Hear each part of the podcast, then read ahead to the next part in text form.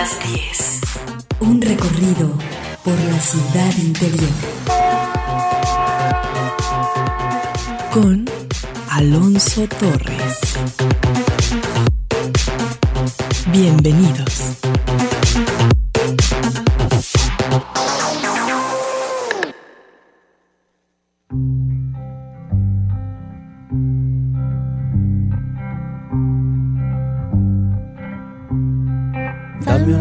De asilo en tu regazo. Esta noche, por ejemplo, dejemos al mundo fuera. Abre tus brazos, ciérralos conmigo dentro, solo unas horas y luego, cuando amanezca, yo pondré una cafetera y habré llevado esta nube hacia otro cielo de nubes pasajeras. Si el sueño pierde pie, resbala, queda colgando de un hilo. Prefiero una noche entera en vela a tener el alma en filo. Dame una noche de asilo.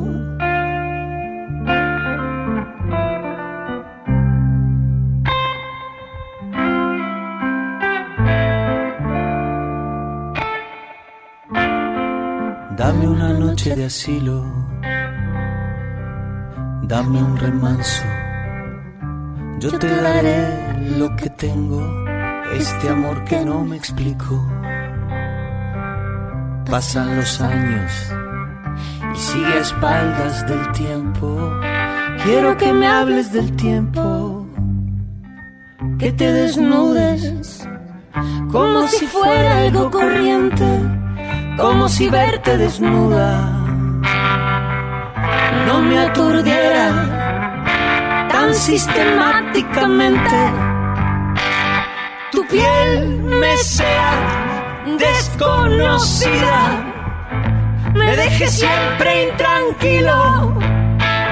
Prefiero lamer después mis heridas a que tu amor pierda filo Dame una noche de asilo.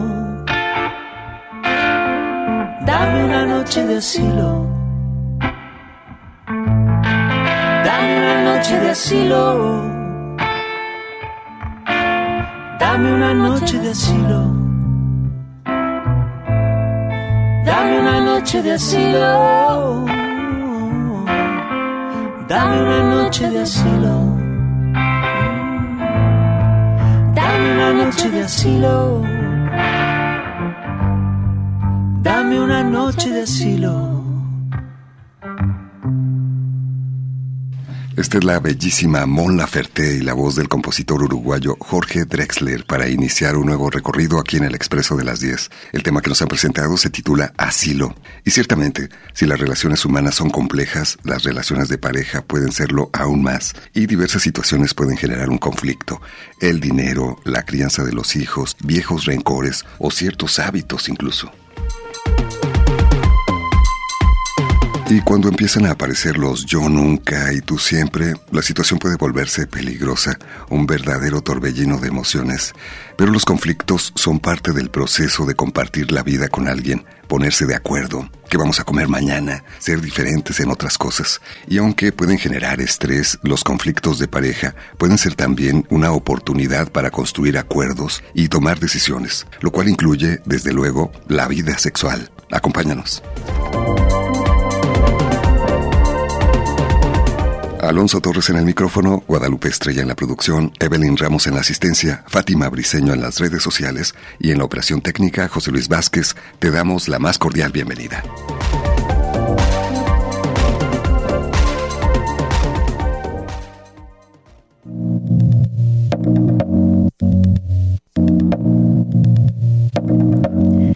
Las disfunciones de la vida erótica pueden ser orgánicas, psicológicas, socioculturales y mixtas. según tengan respectivamente un origen físico, emocional, por influencia del aprendizaje y el entorno social, o bien cuando son el resultado de una combinación de ellas. Algunos autores consideran una quinta etiología, problemas de la dinámica de pareja. Sin embargo, dichos conflictos constituyen un auténtico cóctel en el que participan factores culturales, psicológicos y orgánicos.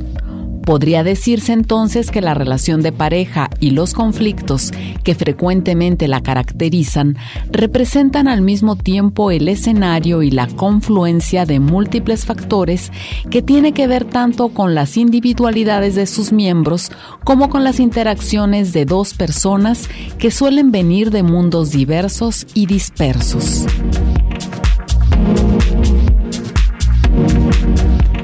Otro aspecto que llega a presentarse en las relaciones de pareja son los resentimientos no expresados oportunamente, lo que puede evolucionar hacia situaciones de larga duración. Hoy en el Expreso de las 10 nos honra con su visita de nueva cuenta el doctor David Barrios, con quien hablaremos de terapia sexológica y de pareja. ¿Cómo afectan los conflictos de pareja en la vida sexual? Acompáñanos. El doctor David Barrios es médico por la UNAM, educador de la sexualidad por la Sociedad Mexicana de Sexología Integral, psicoterapeuta gestalt, maestro en ciencias sexológicas, director general del Centro Integral de Sexualidad y Educación Sexual, CISES, y lo saludamos con gusto en el Expreso de las 10. El honrado soy yo, Alonso. Muchas gracias por esta presentación y qué bienvenida tan calurosa y tan grata oyendo a Jorge Drexler, que es uno de, de, mis cantantes o cantautores favoritos desde hace muchos años. Además, colega mío, es médico, Jorge. Jorge Ciertamente, claro. Nos decías que te tocó verlo cuando apenas era conocido aquí en México hace muchos años. Así es, fue, vino hace muchos años a un lugar chico y modesto, no se llenó, éramos dos o trece personas y me da mucho gusto saber que llena el Diana en Guadalajara, que llena el Auditorio Nacional en Ciudad de México y que tiene el reconocimiento con tantos Grammys como realmente lo merece. Claro, y es sorprendente cómo atrae también a las nuevas generaciones. Totalmente. Supimos que ibas a venir, nos platicaste el otro día que te gustaba Jorge Drexler y ayer por la noche nuestro hijo nos recomendó esta pieza justamente y ahora la compartimos con el público. Y a menudo lo cito incluso en libros y artículos. Él tiene una frase contundente, la vida es más compleja de lo que parece. Y hablando de problemas de pareja, la complejidad es lo que está en el centro. Particularmente en las relaciones de pareja, pero el conflicto es parte de la naturaleza humana y también de la convivencia. Así es. Y no hay que huirle al conflicto. De hecho, los avatares de la existencia la aventura de estar vivo implica siempre conflicto. Imagínate, si muy a menudo uno tiene conflictos con uno mismo, ¿por qué no lo tendría con otro ser humano con el que comparte la vida? Claro, porque finalmente en, en una relación de pareja confluyen historias personales, individualidades, formas diferentes de percibir el mundo incluso. Absolutamente.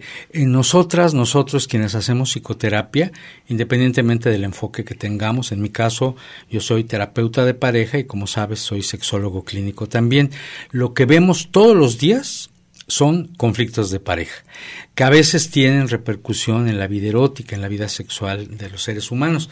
Y es nuestra tarea. Si yo te dijera de cada 10 consultantes o pacientes, como se dice en otros enfoques que tengamos, seguramente 8 de esos 10 corresponderán a un conflicto de pareja. Altísimo. Altísimo, sí. Justamente preguntamos a algunas personas cuáles son los conflictos de pareja que identifican con mayor frecuencia.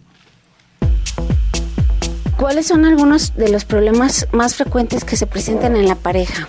Pues regularmente no ponerse de acuerdo en algunas situaciones cuando uno piensa una cosa y otro piensa otra y no hay un acuerdo.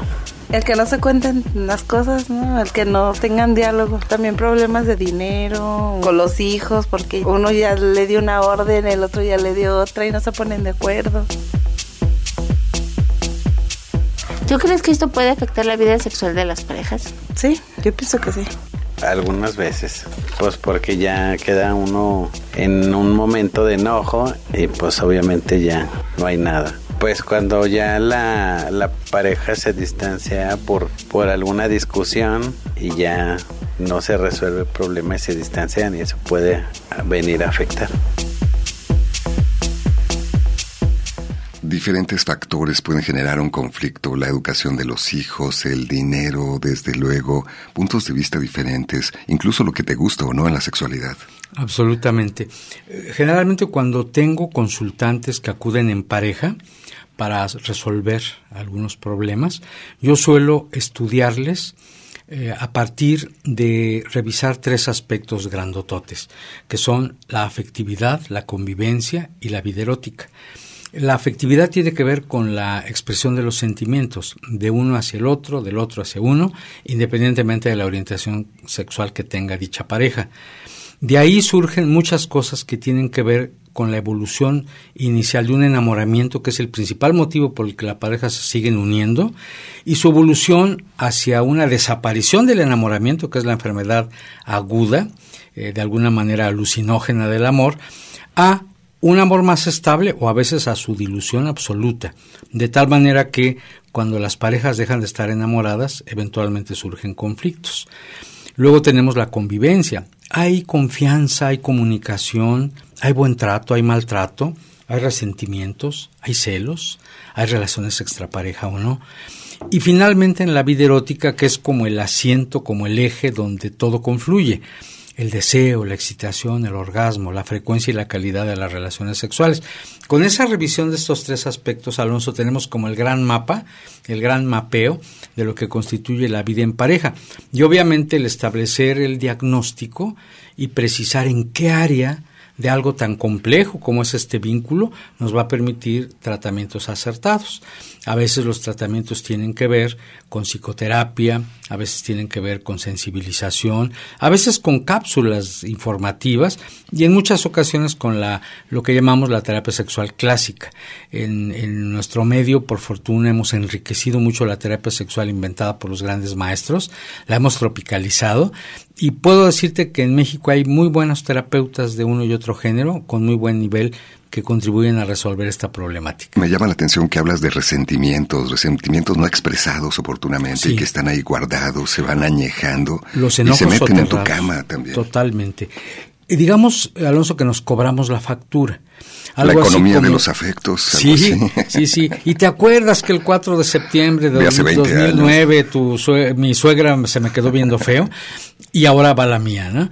Y este cobrarse la factura, que es una manera perniciosa de vincularnos, tiene que ver con vengancitas, con desquites, con una especie de retaliación eh, negativa de algo que me afectó, pero que yo me guardé.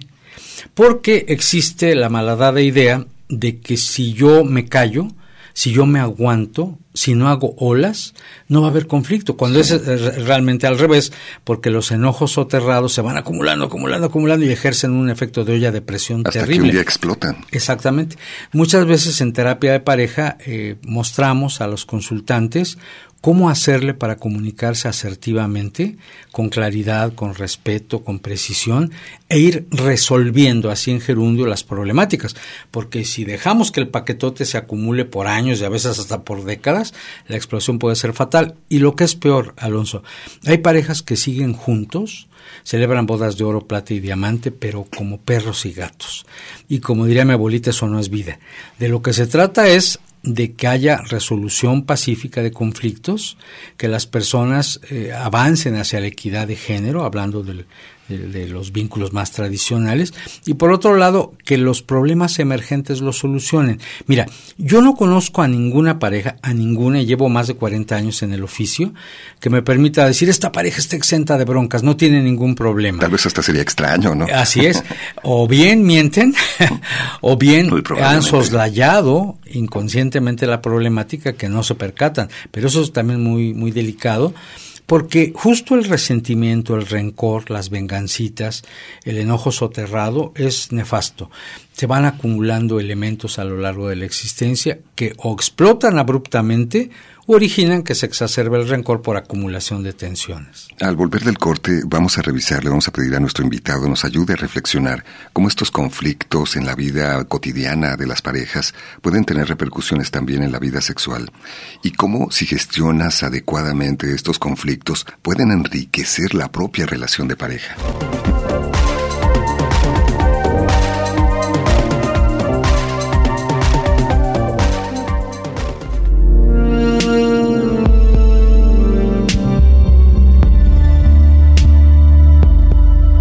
Parejas sentimentales necesitan grandes fragmentos de privacidad, y más aquellas que sí se aman.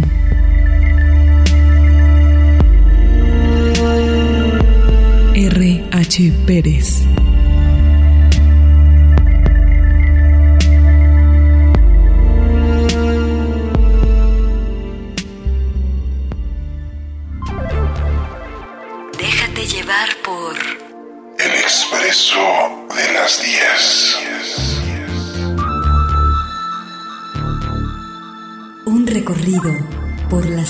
interior.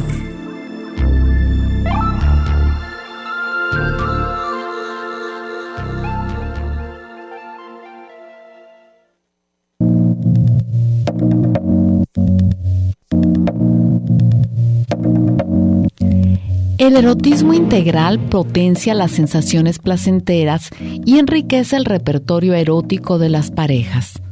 El doctor David Barrios en su libro En las alas del placer brinda algunas propuestas que pueden contribuir a enriquecer la hermosa y placentera experiencia del encuentro erótico de los cuerpos como mantener una actitud lúdica de interés en la exploración y la aventura, crear un ambiente emocionalmente cálido, sin prisas ni interrupciones por la llamada tiranía del reloj.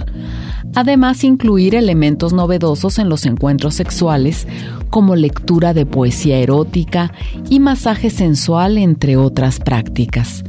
Pueden brindarnos mayor intimidad y sensaciones cálidas y agradables.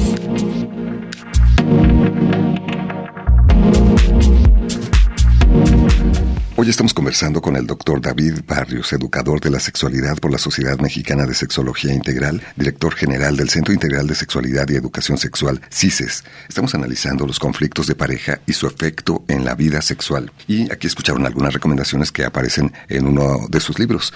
¿Cómo es que afectan los conflictos de pareja, estos cotidianos? Porque tal vez estás pensando más en el resentimiento, en el conflicto, en el problema, que en el erotismo del encuentro sexual. Por supuesto. Ahorita recordé una ocasión en la que me hiciste el favor de entrevistarme a propósito de la presentación de uno de mis libros en la FIL hace algunos años. Yo recuerdo que yo te decía, para que haya una buena respuesta sexual se requieren cuatro condiciones básicas. Buenos niveles hormonales, buen aporte de sangre, integridad de los nervios, neurológica. Y el cuarto requisito es el más importante, estar tranquila, estar tranquilo. Para desbordar pasión, paradójicamente se necesita tranquilidad. Si yo tengo pena, preocupación, si no me suelto en el encuentro de los cuerpos, si estoy desviando mi atención hacia otras cosas, o si tengo cargas de resentimiento y de rencor, no más no surge el erotismo a plenitud. Por esa razón la tranquilidad es fundamental. Si yo acumulo tensiones, preocupaciones, resentimientos, si tengo cuentas pendientes, entre comillas, con mi pareja, si ha habido episodios de relación extrapareja, la así llamada infidelidad, o si soy una persona celosa o controladora, muy probablemente todo eso dé al traste con una buena respuesta sexual. El erotismo no implica hiperconcentración en algo, no es estar piense y piense en algo, al contrario, es soltarse, dejarse ir al dulce abismo, al, a este precipicio de la emoción, de la pasión, de la sensorialidad. De tal manera que en una pareja que está llena de conflictos, de cargas de culpa, de resentimientos, de asuntos inconclusos, de pleitos continuos, cuando además le agregamos las violencias propias del patriarcado, pues el cóctel malévolo está tan completo que arruina la vida sexual. De hecho, eh, Alonso, muchas veces eh, bueno, probablemente eh, recordarás que yo soy también terapeuta de pareja, pero curiosamente la primera vía por la que llegan muchos consultantes es justo la vida sexual, porque es el gran escenario donde se efectúa todo el conflicto. Ya explorando, vamos viendo que aunque hay causas orgánicas, causas físicas de algunas disfunciones, las más de las veces las causas tienen que ver con la emocionalidad, tal como lo hemos venido diciendo. Y de esta emocionalidad, aquella que nos origina una sobrecarga en los conflictos, porque sucede que muchas parejas, como mencionamos minutos atrás, en vez de decir, entrémosle al toro, vamos a afrontar las cosas de manera clara y precisa, lo que hacen es evadir. Pero ojo, evaden por años, por décadas y a veces por más tiempo. De tal manera que al no agarrar la solución de manera oportuna, porque la cultura de la terapia todavía no está muy acendrada en nuestro medio, dejamos pasar valiosísimas oportunidades y los conflictos se van acentuando cada vez más. Por eso una recomendación pertinente, Alonso, es eh, desarrollar la cultura de la terapia, la psicoterapia individual y de pareja. Buscar ayuda, que, no es un signo de debilidad, sino al contrario, ¿no? Un interés. Absolutamente, es un signo de crecimiento personal el admitir, hay un conflicto y lo voy a resolver. Vamos a escuchar la siguiente grabación que nos envió en su propia voz una de nuestras radioescuchas, aprovechando la presencia de nuestro invitado el día de hoy. Hola Alonso y Estrella y también este saludos al doctor David Barrios. Este, pues mira, mi pregunta es que yo tengo ya dos años que no tengo relaciones sexuales porque pues no, no me nace. Estoy entrando en la menopausia, tengo 56 años cumplidos y pues ahorita pues también tengo dos años con mi marido enfermo con Alzheimer y es pues batallar con él y todo eso. Pero en sí pues por una parte soy la mujer más feliz porque siempre les dije a mis compañeras que si el sexo fuera una vez al mes yo sería la mujer más feliz del mundo porque siempre he batallado, este, hay veces que me, me da poquito ardor y no sé si eso sea normal. Yo platicaba pues con mis amigas que les tenía confianza y me decían, uy, no, qué bárbara, el sexo es lo mejor. Y yo les digo, pues entonces yo creo yo estoy marciana porque no soy normal. Y pues esa es mi pregunta, quiero saber este qué me puede decir o, o cómo me pueden orientar porque yo la verdad nunca, nunca he disfrutado mi sexualidad y, siempre me dio miedo tener sexo y, y, con mi marido pues no, yo, yo no disfrutaba, yo nomás dejaba que él terminara, pero yo en sí nunca disfruté. Un saludo para nuestra red. Escucha, gracias por la confianza. ¿Qué, le responderías a esta Yo diría tres cosas brevemente. Mira, la primera, que la edad y el climaterio no son obstáculos, no debieran serlo para el goce sexual. A los 56 años, aún estando con el síndrome climatérico, después de la menopausia o última menstruación, no habría impedimento para tener excitación y orgasmo. Uno cree erróneamente que la baja de los estrógenos propios de esta etapa de la vida origina falta de deseo y no es así, o no necesariamente es así. Muchas veces las causas tienen que ver con aspectos emocionales y represores de la sexualidad. La segunda cosa que le quiero decir es que ella tiene derecho a vivir su vida sexual en la medida de lo posible con su esposo, ya nos habló de ciertas limitaciones que hay al respecto de su disfrute, pero también mediante el autoerotismo el, la buena vida sexual no es cancelable. Y yo le diría también que no se preocupe por la emergencia del deseo. Quizás sus amigas, que, que son, eh, tienen algo de presunción al respecto sobre la intensidad de su vida sexual, tienen ese estándar. Ella no tiene que tener parámetros ajenos. Y para ella, un buen orgasmo al mes está chido, maravilloso. No tiene que superar ningún récord. Yo recomiendo que se acerque a un especialista, particularmente a una terapeuta sexual mujer, para que le hagan una buena historia de vida, una historia clínica sexual y le ofrezcan algunas alternativas. No, el hecho de que su esposo tenga socavada su salud actualmente por el síndrome de Alzheimer no significa que tendrá que cancelar su vida erótica, pero a veces, como en este caso, se requiere asesoría personal. Y a mí me gustaría, si tú me autorizas, dar unos teléfonos donde puede encontrar ese apoyo que es, vamos a llamarle la delegación del CISES en, en Guadalajara, en Jalisco. es el teléfono 33 11 75 6978, si me permites lo repito, 33 11 75 6978 y creo que hay muchas alternativas de solución. No, que no se afane en superar récords de otras personas más bien que procure su propio placer erótico al que tiene derecho. Y nos decías, hay que fomentar la cultura de acudir y buscar ayuda. Esto se puede hacer de forma individual, también puedes acudir en pareja. Platícanos un poco del proceso, te dejan tareas en el aspecto sexológico, por ejemplo. Mira, hay, hay tres grandes modos de abordaje de la terapia sexual. Uno es el individual, hay personas que acuden solitas, porque no tienen pareja o no tienen pareja estable o quieren empezar a resolverlo de manera individual. Hay otra modalidad que es hacerlo en pareja y hay otra más que es la terapia sexual grupal. Todas son excelentes y sí implican ejercicios que para su mejor disfrute no les llamamos tareas sino recreos, ¿no? Porque ya ves que nos gusta más el recreo que la tarea. Sin duda la tarea ya tiene una carga emocional, ¿no? Se hacen ejercicios de sensibilización, ejercicios clásicos de, por ejemplo, de la musculatura pubocoxigia, aprendemos a respirar. Eh, parece mentira, pero la respiración es un vehículo directo hacia el placer. Y hay técnicas específicas para cada disfunción. Por ejemplo, si una persona tiene disfunción eréctil por ansiedad, hay un método. Si una persona, una mujer, por ejemplo, tiene anorgasmia primaria o inhibición del deseo, hay otro método. Si es un varón con eyaculación precoz, hay otros métodos y así sucesivamente. De tal manera que teniendo como base una terapia sexual clásica, vamos incorporando elementos propios de cada disfunción. La terapia sexual no es una terapia eterna, esto es muy importante, Alonso, porque hay gente que dice, bueno, es como entrar a un psicoanálisis ortodoxo donde voy a durar 15 o 20 años este, en terapia. No, no, es, es entrada en soluciones, generalmente dura semanas, cuando mucho algunos meses. El estándar en buen manejo profesional es, son 12, 14, 16 semanas de tratamiento.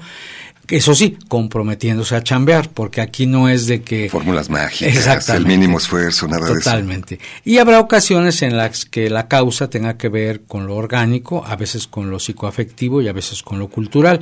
La profesional, el sexólogo, la sexóloga clínica, va a dilucidar de qué se está tratando para ver con qué método le entra, porque la terapia sexual es muy rica en procedimientos, es muy variada, lo más importante no es el diagnóstico, porque el diagnóstico es sencillo. Es como la dermatología. Si yo tengo aquí granos, ronchas, úlceras, le enseño al dermatólogo y dice, ah, pues tienes tal problema.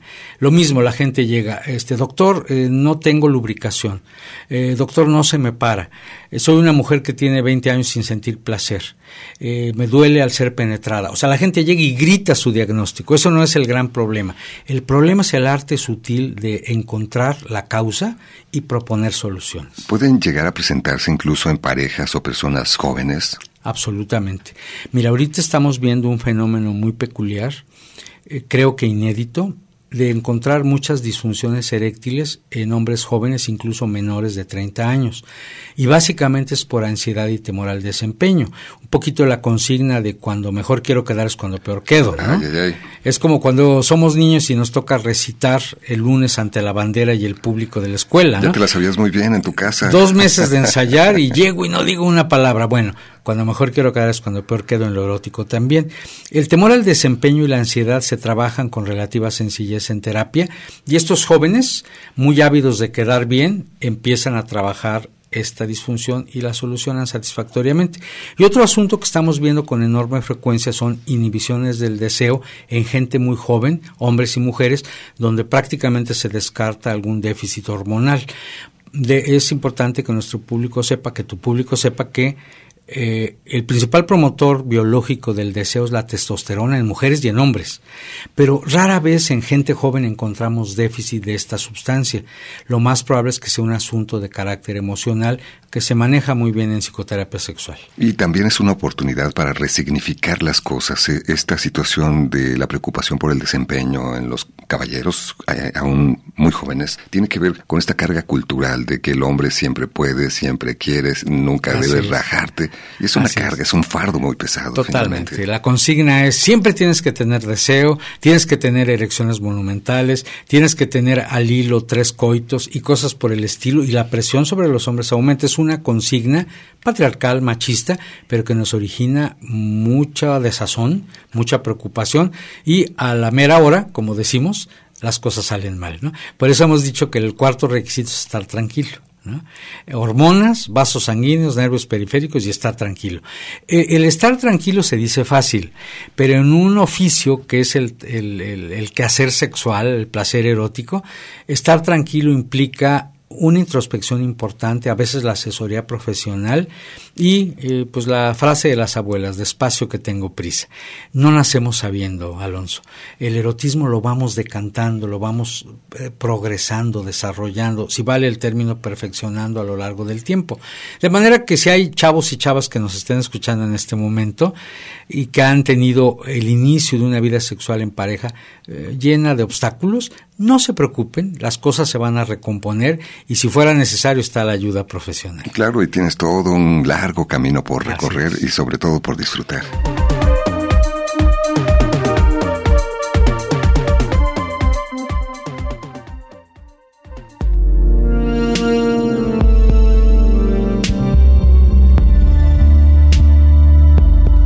Las parejas están más propensas a acusarse mutuamente que a pensar el conflicto como un problema que puede solucionarse.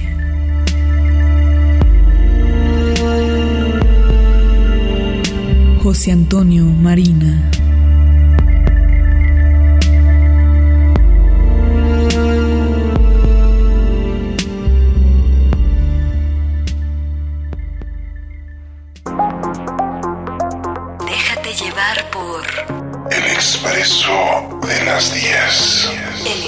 de las 10.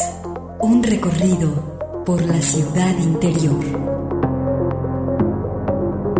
Hablaremos de cosas que valdrán la pena.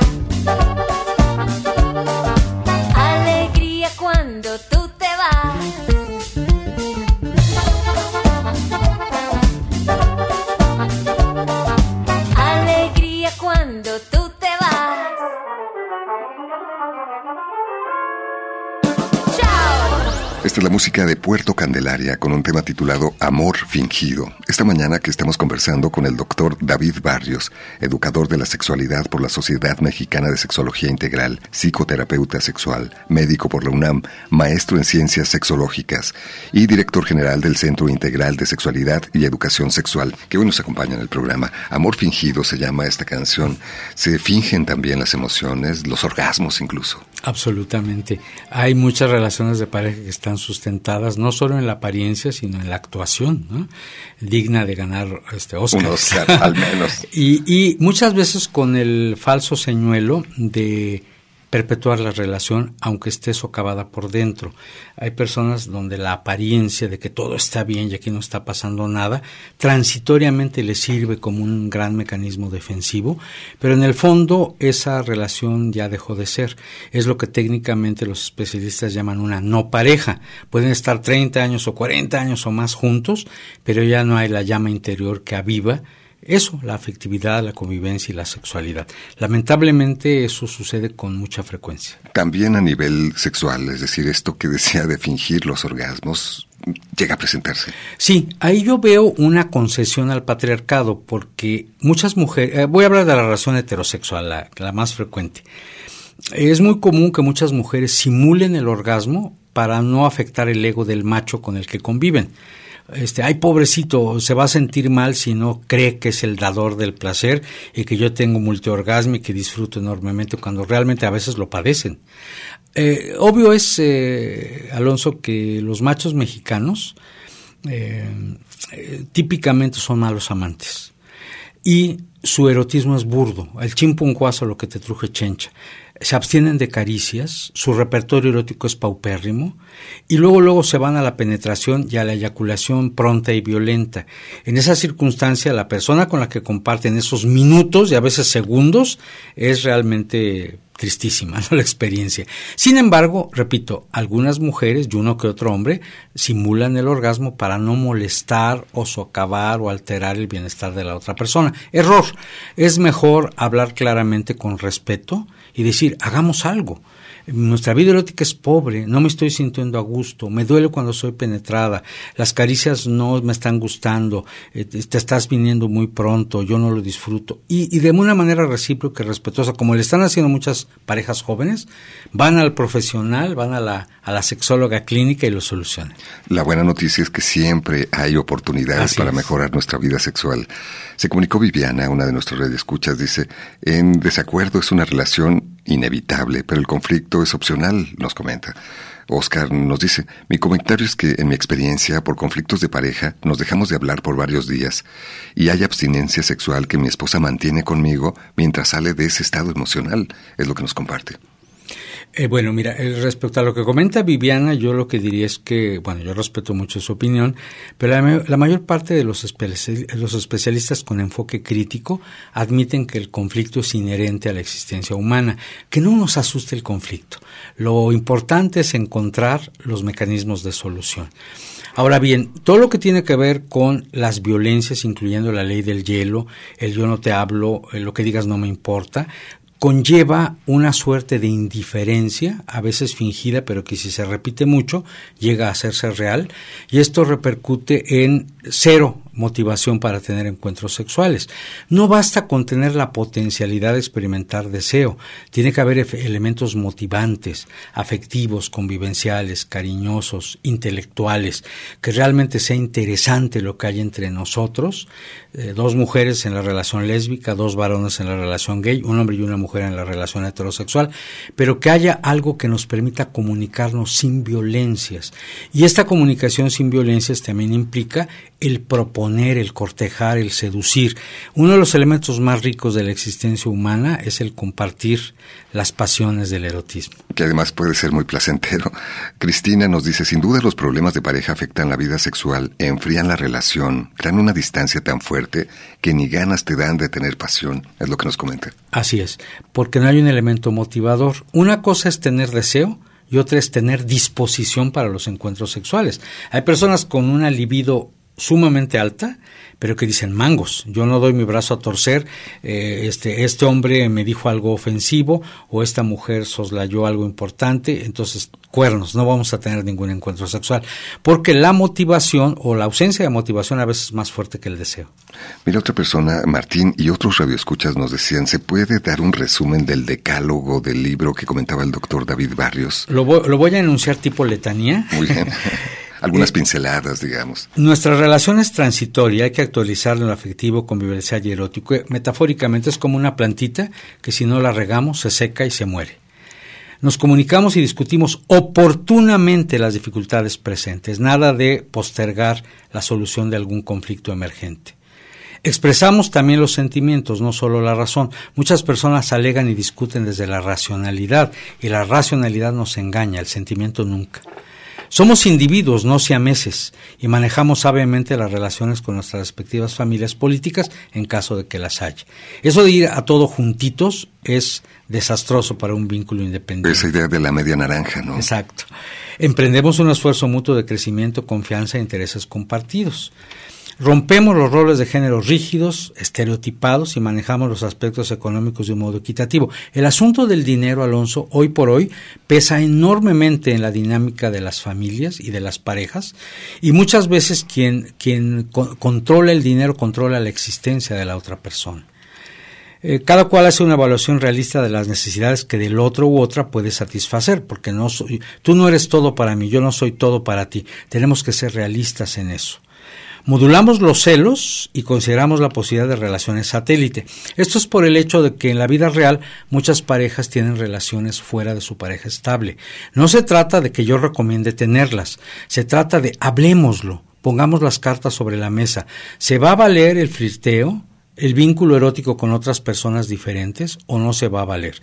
Y de ser así, ¿qué reglas van a sustentar? ¿Qué reglas éticas van a sustentar eso? Ahí entra toda la política de la relación abierta y de la cultura poliamorosa. Participamos en terapia o grupos de encuentro. Se ha visto que esto enriquece enormemente la vida afectiva, emocional, sexual de una pareja. Y finalmente empleamos actitudes y lenguaje asertivos.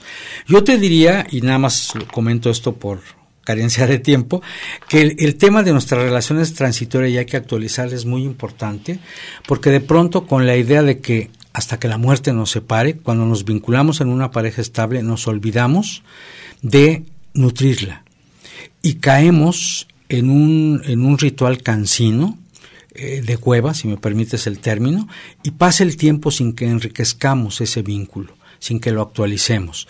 Se nos olvida el beso profundo, se nos olvida la seducción, incluso el aliño personal, el arreglo lo dejamos atrás. La emoción que nos daba cortejar y seducir con invitaciones románticas o cachondas, o una escapadita a un lugar distinto a la casa, lo dejamos atrás. Y luego hay otro fenómeno, eh, Alonso. Llegan hijos e hijas. Y de pronto nos concentramos en la puricultura, en el maternaje, el paternaje y nos olvidamos de la pareja. De tal manera que eso también merece actualización. Ok, una cosa es ejercer la puericultura y tener excelentes relaciones con hijas e hijos y otras muy diferentes, abandonar emocional y sexualmente a la pareja. leí no hace mucho un estudio muy interesante que después de tres años en las parejas estables decae la frecuencia y calidad de las relaciones sexuales y no hay por qué. La verdad no hay por qué.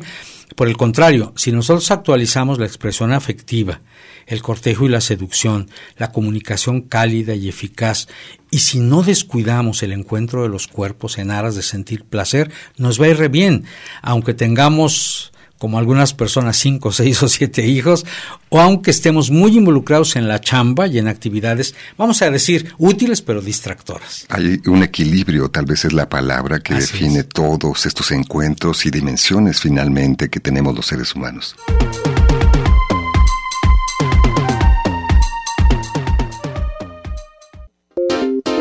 Déjate llevar por el expreso de las 10. Un recorrido por la ciudad interior. Con Alonso Torres. Escúchanos.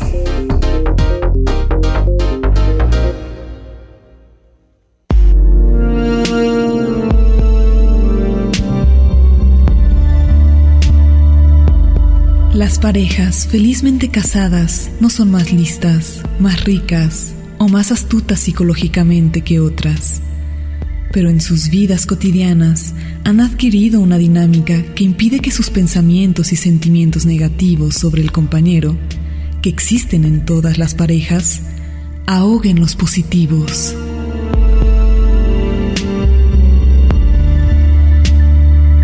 John Gottman Hoy está de visita con nosotros el doctor David Barrios y estamos hablando acerca de los conflictos de pareja y cómo influyen o pueden influir en la vida sexual. Se ha comunicado Sergio, uno de nuestros radioescuchas, doctor, dice, estoy escuchando el programa junto con mi esposa y me dice, diles que cuando dejas tirado el cuarto es motivo para ponerme seria. Ciertamente, ¿no? Los hábitos cotidianos Totalmente, también. los hábitos cotidianos aparentemente banales, pero que son tan importantes como cómo guardar la pasta de dientes, por ejemplo, el orden, los hábitos, el aliño, el tender o no tender la cama, el ver o no ver la tele, el fumar o no fumar, todos estos elementos que son aparentemente irrelevantes constituyen fuertes motivos de choques en muchas parejas. Afortunadamente hay modo de solucionarlos. ¿Te ha tocado que en una sesión de pareja aparecen cosas que no se habían dicho, que no se habían descubierto el uno de la otra o viceversa? Absolutamente, porque la terapia es un espacio privilegiado de confianza y de explicitud. Entonces a veces una pareja voltea a ver a la otra, un miembro de la pareja y dice, ¡ay! Eh, nunca me lo habías dicho o no lo sabía de ti. Sí, en efecto, algo maravilloso de la terapia, Alonso, es que se descubren cosas importantes para el crecimiento personal y para mejorar el vínculo. Se ha comunicado también Nora, dice, con relación al tema, también es un motivo la Internet. A veces se vuelve uno invisible para la pareja y resulta más importante la pantalla. Me encanta escuchar su programa y felicidades al invitado, el doctor David Barrios. Eh, creo que Nora tiene razón. El Internet lo utilizamos como pretexto para fugarnos, para evadirnos y para perder el vínculo. Y, se, y esto es una costumbre que llega a ser tan nefasta que a veces privilegiamos más el contacto con una pantalla y un teclado que con un ser humano al que amamos. También nos dice otra persona, se ha comunicado de forma anónima. Yo plantearía mi problemática al revés. Los problemas de pareja no han afectado mi vida sexual. La falta de vida sexual ha provocado muchos problemas de pareja. ¿Qué opina el doctor? Que tiene toda la razón. De hecho, me gustaría que eh, esta persona, ¿cómo se llama? No nos mandó su nombre, se lo eh, mandó de forma anónima. Tú sabes, anónima, quién eres, anónimo, quién eres. Me gustaría que prologaras mi próximo libro, porque la relación es dialéctica. A veces los problemas sexuales originan conflictos de pareja y a veces la conflictiva de pareja origina problemas en la vida erótica. Absolutamente así. Es, es dialéctica la relación. Marta también se ha comunicado, doctor. Dice, mi esposo viajó durante mucho tiempo. Ahora tiene 67 años. Cuando me llegó la menopausia, se fue a otra cama. Ahora prácticamente se me esconde. Es la experiencia que nos comparte. Eh, las personas que están en el climaterio suelen enriquecer su vida erótica por tres razones. Ya no tienen el problema de los embarazos no deseados porque su vida reproductiva ha concluido. Los hijos e hijas, si es que las hay, ya se han independizado, ya no hay asuntos de puricultura y de filialidad y ven liberado su deseo. Pero muchos hombres que al llegar a la década de los 60 años o más evaden los contactos sexuales por temor al desempeño. Ella está en plenitud, él siente que está en decadencia pero no es así. Te lo digo por experiencia personal. Yo tengo escasos 68 años y, y, te diría que está en columna el deseo. Yo les invito a esta, a esta pareja a que juntos acudan a terapia sexual. Y a propósito de ese tema, menciono rápido que ahorita están las inscripciones en el CISES. Para quienes estén interesados en formarse en esta área tan interesante. En sexología clínica, terapia de pareja, educación sexual. Doy un teléfono 33 11 756978 33 11 756978 y considerar Alonso que son problemas con solución porque nos han metido la nefasta idea de que quien tiene un problema sexual o de pareja ya se fregó, ya se amoló, no es así sin que caigamos en un optimismo romántico y exagerado, sí te puedo decir que los principales conflictos de pareja, cuando hay un buen terapeuta y hay buena voluntad de solucionarlo, en efecto se solucionan, se superan. También es muy, muy importante construir esperanza en ese sentido, doctor David Barrios. Y la esperanza no es ilusa, Alonso, no es ilusión vana. La esperanza está fundamentada en los hechos concretos que realizamos. No esperar que nos caiga el maná del cielo. Tenemos que emprender pasos, hacer una cita, ir a terapia, realizar los recreos que los terapeutas dejan en vez de tareas y, y les va bien. Si no movemos un dedo y esperamos que mágicamente se solucione todo, eso no va a suceder. Eso no va a suceder. Doctor David Barrios, muchísimas gracias por venir al programa. Las personas interesadas en formar parte de, esta capacitación a la cual nos invitas, pues tienen una oportunidad también de desarrollo personal y profesional. Gracias a ustedes por, por su hospitalidad. Me encanta estar aquí en el Expreso de las 10. Y a todos ustedes que nos han escuchado, muchísimas gracias también. Quédense aquí en Radio Universidad de Guadalajara. You don't stop loving me. You don't stop kissing me. Oh, oh, without your kisses, there's no life for me. No dejes de quererme, no dejes de mirarme, que sin tus miradas ya no hay ilusión.